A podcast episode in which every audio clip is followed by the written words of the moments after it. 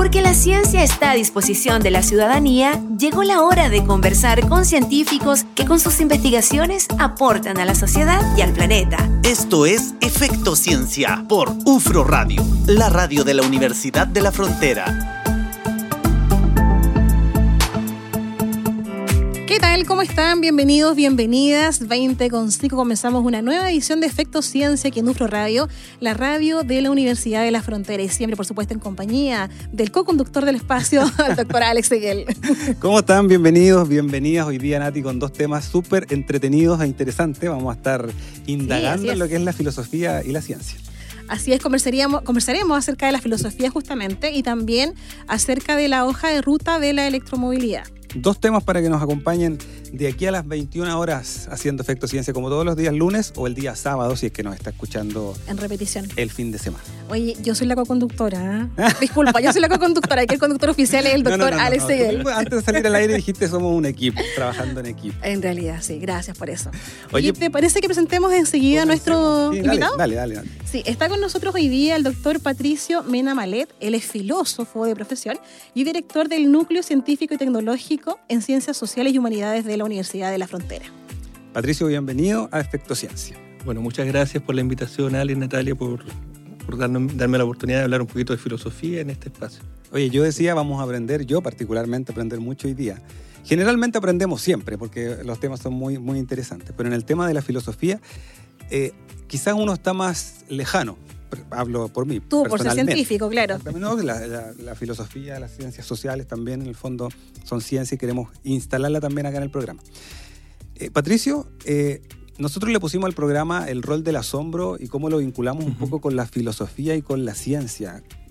¿Qué es lo que es la filosofía en palabras muy sencillas y cómo la vinculamos con estas disciplinas? Ya, bueno, es una pregunta muy difícil porque la filosofía en sí misma es una disciplina que es una actitud, primero que todo, interrogativa y que le cuesta definirse a sí misma. Ya. Es decir, es una particularidad en la filosofía que es tal vez una de, las pocas disciplinas que no tiene una definición acotada respecto de sí, pero podríamos decir, así como en palabras bien simples, que es una actitud crítica, reflexiva y que trata de interrogar las cosas en su carácter más problemático. Es decir, es una disciplina que en vez de querer resolver problemas, quiere ahondarse, ahondar, ahondar en los problemas. ¿En las causas, por ejemplo? Claro, en el conocimiento de, las, de, de, lo que son las cosas a través, por ejemplo, de la comprensión de sus causas, pero no, no solo las causas, ¿no? hay fenómenos que no, no se pueden explicar por causas. Por ejemplo, los acontecimientos. Los acontecimientos tienen la gracia de que cuando nos pasan, nos acontecen, eh, las causas quedan cortas para poder eh, permitirnos comprender qué es lo que pasó. Pero sí, eh, uno diría que sí. Bueno, es que es como el amor a la sabiduría, ¿no? Eso dice que es la filosofía también. Claro, eh, claro, es, sí, el, amor a un tipo de saber, pero por lo mismo es un deseo y tiene un fundamento bien afectivo. Es decir, la filosofía, probablemente todo tipo de conocimiento eh, riguroso, pero también, por ejemplo, artístico, se mueve ella por un deseo de conocer y ese deseo tiene su fundamento en la afectividad finalmente interesante. Ahí el asombro, Patricio, porque lo comentábamos antes de salir al aire, en general como que uno asocia la, la, curiosidad a los procesos científicos, pero hoy día tú estás trabajando más bien el asombro y no es lo mismo, nos estaba explicando. Sí, em, claro, lo que pasa es que uno, uno diría, por ejemplo, hay dos autores muy importantes, Platón y Aristóteles, que dicen que el comienzo de la filosofía nace con el asombro. Entonces uno tiene que preguntarse, bueno, pero ¿en qué sentido el asombro o este sorprenderse, ¿no es cierto? Puede motivar al ser humano a conocer y en particular a conocer filosóficamente o a descubrir la realidad en su dimensión más problemática. Em, yo diría que el asombro uno lo puede comprender como un tipo de afecto eh, ante el carácter inesperado a partir del cual la realidad a veces se nos presenta. Es decir, por muy habitual, a veces tenemos, ¿no cierto?, tenemos una relación con la realidad muy habituada, muy cotidianizada, y por mucho que hayamos visto una cosa mil veces, de pronto en una ocasión en la vida, ¿no es cierto?, se nos presenta de una manera inesperada y eso nos abre el conocimiento, de alguna manera nos permite ver un detalle, un aspecto de la cosa que antes no lo habíamos descubierto y que es absolutamente transformador. Eh, de alguna manera el asombro tiene que ver con eh, el hecho de que nosotros no nos dirigimos a conocer las cosas meramente por nuestras propias intenciones, sino que somos conducidos a, querer conocer las cosas, a desear conocer las cosas. Eh, Pero lo otro que es interesante, uno podría pensar que el asombro o la sorpresa o este tipo de afecto eh, tienen una dimensión enseguecedora, turbadora, ¿no es cierto? Y en efecto lo tienen. Hay, no sé, cuando uno se sorprende, cuando uno se asombra, hay una suerte de, estupor, por ejemplo, que uno puede vivir, de conmoción, incluso de orden corporal o de juicio, por ejemplo, uno se confunde, ¿no? Y en efecto lo que hace el, asombro, creo yo, es por un lado em, inquietarnos de tal modo por, por, la manera como las cosas se presentan de una manera, de una forma nueva, que producen ese estupor, producen esa confusión y de alguna forma quiebran nuestros modos habituales a partir de los cuales nosotros conocíamos la realidad. Es decir, hacen una suerte de, de puesta entre paréntesis, eh, de juicio crítico respecto de cómo estábamos conociendo la realidad y lo que hace que algo nos asombre es que nos reconocemos de que nuestro modo de enfrentarnos a ella probablemente no era el más acertado a la hora de conocer lo que son las cosas. Mm. ¿Mm? Va cambiando. Marca como un punto de inflexión, así como detenernos un poco, Hace, reflexionar. Exacto, el asombro, el asombro genera eso, genera una pausa. Mm.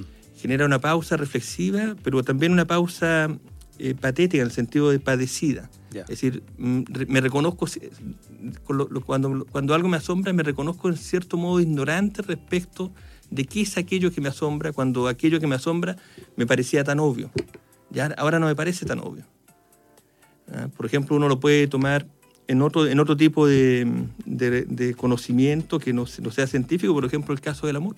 Mm. En el caso del amor, uno se deja asombrar por las personas que ama, por ejemplo, los hijos, eh, y ese asombro uno se mantiene en un asombro más o menos constante, que no se agota demasiado, ¿no? Pero ¿qué es lo que nos asombra a los hijos? Precisamente el hecho de que los hijos se nos vuelven como misteriosos, ¿no? Es decir, sabemos de que hay algo inaprensible en ellos y que sin embargo lo que más queremos conocer. Es decir, no es tan cierto de que uno conoce a los hijos como la palma de la mano, ¿no? Ni a uno se conoce tanto. ¿No es cierto? Si los hijos nos están sorprendiendo siempre. El rol del asombro en la filosofía y la ciencia. Estamos conversando con el doctor Patricio Mena, director del Núcleo Científico y Tecnológico en Ciencias Sociales y Humanidades, esta tarde acá en Efecto 100. 20 con 15 estamos haciendo Efecto Ciencia este lunes 11 de septiembre acá en la radio de la Universidad de la Frontera. Estamos conversando con el doctor Patricio Mena, él es el director del Núcleo Científico y Tecnológico en Ciencias Sociales y Humanidades. Estamos hablando de filosofía, del asombro, de la sorpresa y de la ciencia. Patricio, estábamos hablando justamente mientras escuchábamos la, la música con respecto a que generalmente hablamos de la filosofía como una disciplina, que en estricto rigor lo es, ¿ya? Pero también lo podemos ver de otra manera. Tú nos decías que en realidad pasa a ser una actitud dentro de un proceso, como tú miras en realidad lo que estás realizando. Sí, yo creo que es un poco el sentido que tiene la filosofía, por ejemplo, en su origen, en su nacimiento, ¿no? En, en Grecia, con autores como Platón, Aristóteles, etcétera, que de alguna manera lo que hacen ante combatiendo de alguna forma el modo como, los modos habituales como conocemos la realidad y que son modos a veces no cuestionados, no fundamentados, no justificados. Eh, el filósofo es aquel que intenta de manera explícita adoptar un cambio de actitud respecto a esa manera de conocimiento cotidiana, pero que no está fundamentada. Eh, yo diría que lo propio de la filosofía es ese cambio de actitud que es bien difícil de realizar, pues supone también tener que aceptar los límites del conocimiento propio y el conocimiento incluso de la filosofía. La filosofía nace siempre como una disciplina o una actitud de alguna manera fracasada, ¿no? porque uno sabe que no va a llegar a, esa sabiduría deseada, pero al mismo tiempo se mantiene en el deseo de alcanzarla. ¿no? Eh, es una actitud que es difícil porque hay que aceptar la ignorancia, ¿no es cierto?, los límites del conocimiento, pero al mismo tiempo es una actitud bella porque está fundada en el deseo. Y el deseo uno no lo abandona, ese tipo de deseo uno no, lo abandona con tanta facilidad, ¿no? Claro. Ahora la filosofía, ¿cierto? Nos enseña, nos enseña a pensar, nos enseña igual a argumentar. En ese sentido, ¿qué preguntas le hace la filosofía a la ciencia? Yo creo que son muchas las preguntas y, en, este, en esto la filosofía puede ser un poco entrometida, ¿no es cierto? Pero tiene que ver precisamente por, por este, esta idea de que la filosofía es un tipo de actitud bien particular. Por ejemplo, una de las preguntas que le puede hacer la filosofía que se la ha hecho a la, a la ciencia es, voy a, decir una muy simple, ¿no? Bueno, ¿de dónde saca usted el estatuto de objeto de los objetos que estudia? Por ejemplo. Ya. Eh, es una pregunta bien interesante, ¿no? Porque las, disciplinas científicas, ahora voy a ser a lo mejor un poco caricaturesco con, con la ciencia, pero desde, desde, algunas posiciones filosóficas uno podría decir la actitud científica eh, se aboca muy, se precipita muy rápidamente a estudiar sus objetos particulares, que le son propios, ¿no es cierto?, a cada, a cada, Disciplina, a a cada área. disciplina, a cada área, pero nunca se interroga qué es lo que hace que eso que estudia sea un objeto de estudio. Por lo tanto, el carácter de la objetividad es un carácter no interrogado en general por la ciencia. La filosofía es una disciplina en ese sentido, tiene una, acti- es un- tiene una actitud mucho más pausada. Es decir, antes de precipitarme hacia un objeto de estudio, primero preguntémonos qué es lo que hace que eso sea un objeto. Por ejemplo, eso podría ser una pregunta que la filosofía, con la que la filosofía está desafiando un poco a la, a la ciencia, ¿no? U otra pregunta puede ser, por ejemplo, tiene que ver un poco ya con el desarrollo de la ciencia más, más moderna, moderna, contemporánea, el positivismo en adelante. Bueno, ¿por qué desechar o por qué pensar de que la subjetividad no tiene ningún tipo de papel en el quehacer científico? Y sí lo pudiera tener. Es que lo tiene. Uno podría decir, sí, es que lo tiene siempre, ¿no? Es decir, porque el sujeto, que lo lo que pasa es que hay una ilusión pensar de que el sujeto que conoce no está haciendo nada en el acto de conocer. Ya. ¿Te fijas? Y no está influyendo en nada la cosa conocida. Bueno, y ahí hay un montón de disciplinas filosóficas eh, eh, que nos vienen a decir, no, si la subjetividad es muy importante a la hora de constituir la objetividad, no solo de conocer. Qué interesante porque además marcar esto como una actitud, un punto de inflexión, decía yo, que un punto, una pausa. Y pensar justamente en que, o reconocerte como investigador de que existe ahí un vacío en el cual tú tienes que reflexionar y ver si efectivamente vas en el camino correcto para pensar, analizar si es que ese, objeto, como dices tú, Patricio, en realidad, ¿por qué lo, por qué lo quiero estudiar? ¿Por qué lo quiero estudiar? Claro, ahí viene el, el otro punto, ¿no? que es el fundamento efectivo, es decir, el hecho de que todo conocimiento, no solo el filosófico, también el científico, pero pongan ustedes el caso del artista, que el fundamento del conocimiento siempre es afectivo. Es decir, las cosas nos movilizan a conocerlas de alguna forma, tienen una fuerza de atracción, una fuerza afectiva, que de una u otra manera son unas las que se destacan en nuestro campo de orientación, perceptivo, de intereses, y que hacen que nos volvamos hacia ella y no otras, ¿no? En el caso de la filosofía, uno podría decir que el objeto de estudio de la filosofía no es una cosa particular, sino es la totalidad de las cosas, ¿no? Con todo lo que eso, eso pueda significar y lo complejo que pueda significar. Exactamente. Necesitamos filosofía, más filosofía. Siento que de repente pasa que la ciencia está tan importante como la filosofía, ¿no? Pero está mucho más valorada, tiene quizás más recursos, más atención que la filosofía. Sí, la filosofía siempre ha sido una, una disciplina perseguida. Si pensemos en el primer filósofo, así como muy relevante, muy público, que fue Sócrates, que fue condenado a ver la cicuta, porque era un filósofo incómodo para su comunidad, no para Atenas. Eh, y ese, ese destino del filósofo está más o menos siempre, es constante ¿no? en, la historia, en la historia de la humanidad. Yo creo que sí necesitamos más filosofía, pero no porque la filosofía nos enseñe a pensar. La ciencia también piensa, el artista también piensa, las religiones también piensan. Yo creo que más bien la filosofía es, mucho, es muy necesaria porque destaca el acto eh, a partir del cual nosotros, el acto de pensar a partir del cual nosotros conocemos la realidad en sus diversas variantes. Es decir, es la única disciplina que se pregunta qué significa conocer o qué significa pensar de modo bien explícito. No es que las otras no lo hagan, ¿no? Pero esta, esta hace que eh, su, su- su motivo es precisamente pensarse y pensar qué significa pensar. Eh, Patricio, ¿y estamos entendiendo y aprendiendo de esa forma la filosofía en general? No, porque en general la filosofía se la reduce a ciertos aspectos útiles, ¿no? Por ejemplo, eh, como por ejemplo decir, la filosofía me enseña a argumentar. Sí, pero no toda filosofía es argumentativa, por ejemplo. Hay filosofías que son descriptivas. Eh, o la filosofía nos enseña pensamiento crítico, también, obvio, y tal vez es la que más eh, ejerce el pensamiento crítico, pero la ciencia también lo hace y el arte también lo hace. El Fíjate, pensamiento creativo también, o analógico. bueno, el pensamiento creativo, la- una, una de las conversaciones que uno puede tener en este tiempo, que tiene que ver con cómo se está realzando el concepto de creación y que se está introduciendo en las universidades, hay una política ahora de creación. Bueno, eh, investigar, conocer, es crear.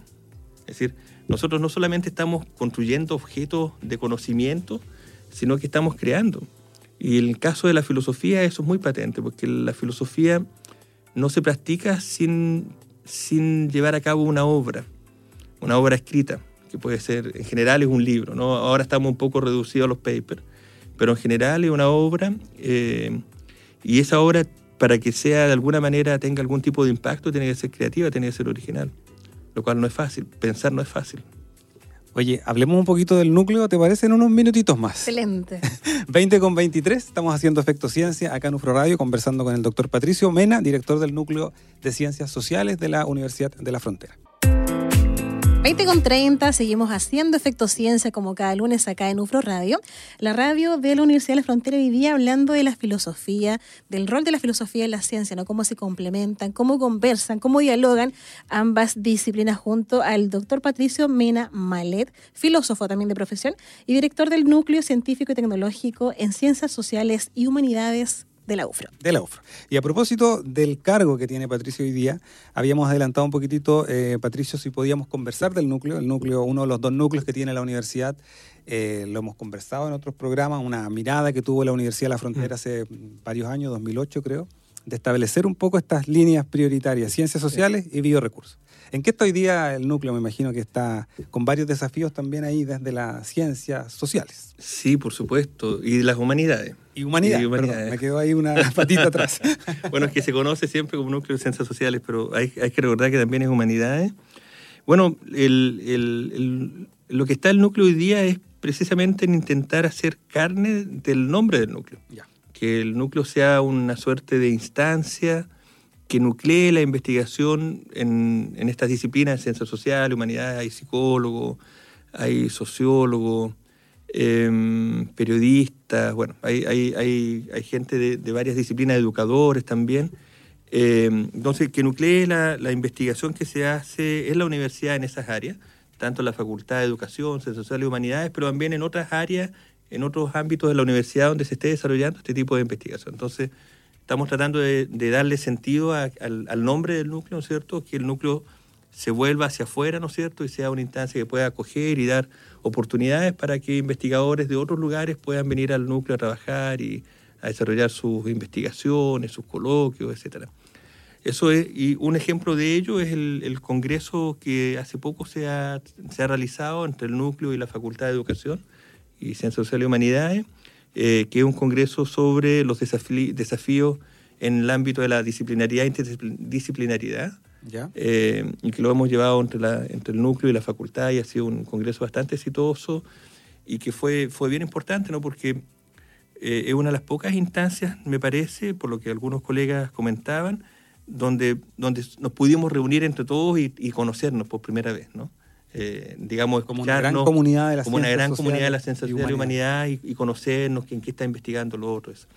eso lo hemos hecho hacia afuera, pero también lo estamos haciendo hacia adentro. Entonces, en el núcleo armamos un seminario integrado de, de todos los colegas que trabajamos allí. Entonces, todos los meses nos juntamos y también con el objetivo de conocer un poco lo que estamos investigando.